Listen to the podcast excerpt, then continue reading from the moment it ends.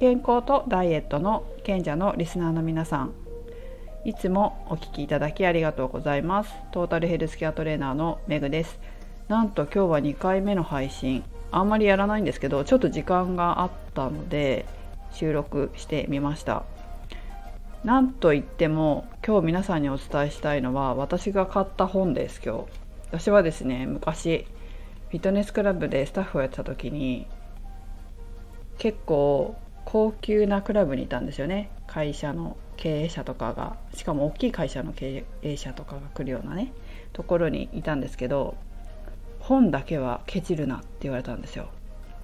五十嵐さんその時は結婚してないかったから清野さんかな？清野さん本だけはねケチっちゃダメだって言われたことをねずっと覚えてるんですよ。それでこれもね私もそれ聞いてずっと本はケチらないようにしてます。で買った本。新版新版って読むの？一流の頭脳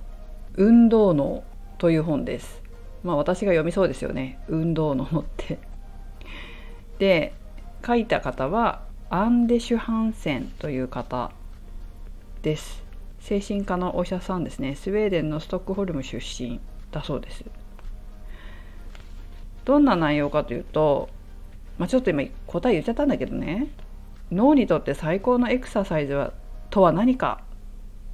という答えが今は体を動かすことなんだそうです。15年前だったらクロスワードパズルみたいな脳トレみたいなことを言ってたんだろうけども今の今現在のベストな回答は体を動かすことが脳にとって最高のエクササイズというふうに言われているそうです。体を動かすと気分が晴れやかになるだけでなくあらゆる認知機能が向上する。記憶力が改善し注意力が研ぎ澄まされ創造性が高まる。それどころか知力にまで影響が及ぶという、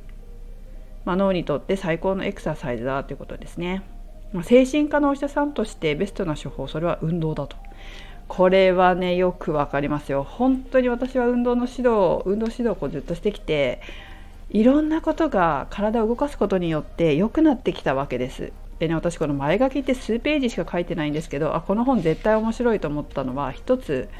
私がこのスタンド FM でいつも皆さんにお伝えしていることが書いた書いてあったからです。それは何だと思いますか？またしょっちゅう言ってるかも。体に関することを喋ってる時って多分しょっちゅう言ってると思うんですけどこのフレーズです。人間の体は動くためにできている。これ結構私言いますよね。人間の体は動くためにできてるよって。体の疲れを取るのも運動だし体を動かすことだしそうですよ。体の疲れを早く取ろうと思ったら体を動かすことなんですよ。じっとしてることではないんですね。お休みすることではないんですよ。えーと、その運動強度っていうのはその疲れによって違いますけれども体を動かすことで体は早く楽になります。そして、えメンタル精神的な部分も楽になるのは運動です。これも結構最近喋ってないかもしれないけど昔はよく喋ってたような気がしますね。多分喋ってたと思う。いや喋った。で本当運動指導してていつも思うのは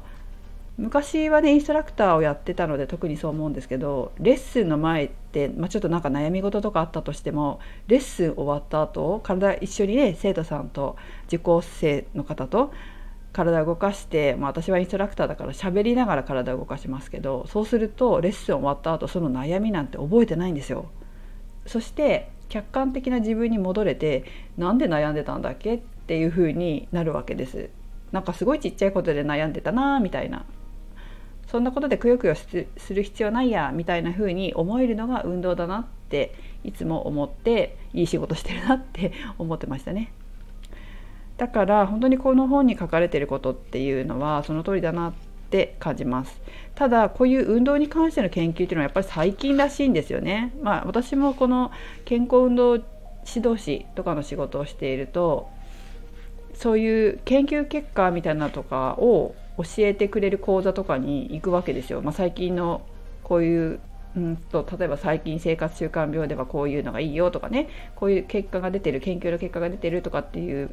勉強会とかに、まあ、定期的に行くわけですよ。そうするとやっぱり年々運動のこの効果とか成果っていう研究が出てるっていうことはよく実感しております。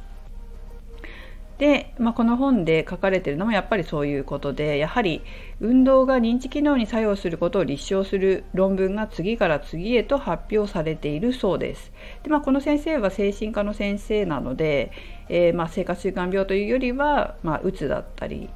まあそうですねまあちょっとうつって書いてあるかなうつってことしか今見てる分には見てないけど認知ってことはもしかしたら認知症とかそういったことにも関連してくるかもしれませんけどもこれから出てくるのかなと思うんですけど、まあ、不安障害とかうつ病のリスクを減らすって書いてありますね運動は。精神科っていうとなんかセラピーとかだけじゃなくてやっぱり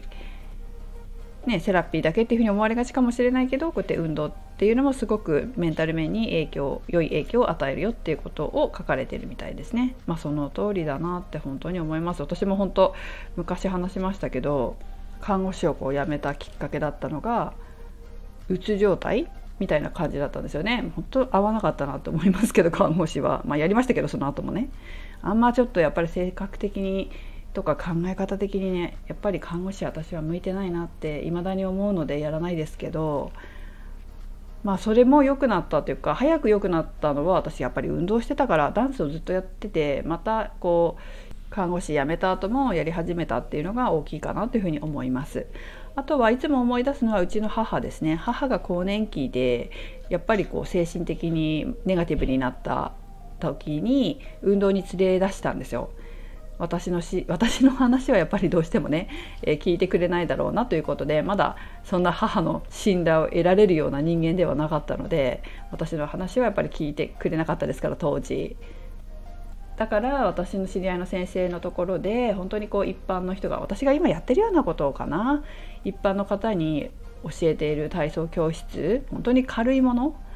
をやってる先生のところに連れて行ってからどんどんどんどんやっぱり良くなっていった。そして運動いまだに継続している。何十年？20年くらい継続してますよね地道に。それが本当に印象に残ってて運動って本当にメンタル面にすごくいいんだなっていうのは母も思ってる。やっぱりあれから変わったんですよね。運動に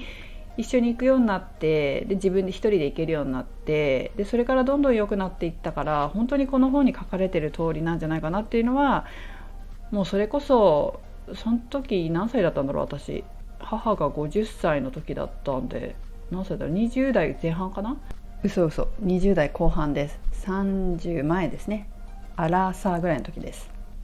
そのぐらいの時にやっぱり実感してたからそこからずっと運動指導してきたけどこれは、うん、本当にそうだなと思います。いつも言いますよね。運動して運動する前生徒さんたち今パーソナルに来てるような生徒さんたちだけじゃなくて昔からかな。本当フィットネスクラブでトレーナーをやってた時もその方の精神状態運動を始める前の精神状態と運動終わった後の精神状態って全然違くて整って帰るんですよ。興奮してた人とか怒ってた人っていうのはもあのリラックスして帰るし落ち込んでた人は元気になって帰るし運動の効果ってやっぱり大きいって本当やっぱ運動指導者はよく分かってると思いますね。他の方もそうだと思いますけども。それからですねもう一つ興味深いことが書いてありました。えっ、とね最近流行った感染症ですね。この感染症についても書かれてたんですけど実はその重症化するリスクっていうのが運動してる人の方が50%少ないって書いてありましたね。ああそうそうそうそう。いくつかの大規模な大規模な研究によると運動の習慣があると新型コロナウイルスに感染しても入院して集中治療を受けるリスクが約50%減るって書いてました。わこれ嬉しいですね。本当。ね運動の効果って様々ですがこういったところにもあるんですね。はい。まだ 私本当にね12ページしか行ってないんですよ。13ページかな？ここから本格的に読んでいくんですけどすごく面白そうなのでよかったら皆さんも興味あれば本を読んでみていただくのと同時に分からなければ私の方でも読み終わってからもまた解説したいなと思いますがかなり面白そうなのでえー、なんか一回一回解説しそうな気がしますね。とても興味深いです。はい。運動は本当にいろんなことにいいなって実感してください。実感しますじゃなくて実感してくださいみたいなね。はい。ということで、えー、今日は2回目の配信運動脳という書籍について話してみました。それではメグでした。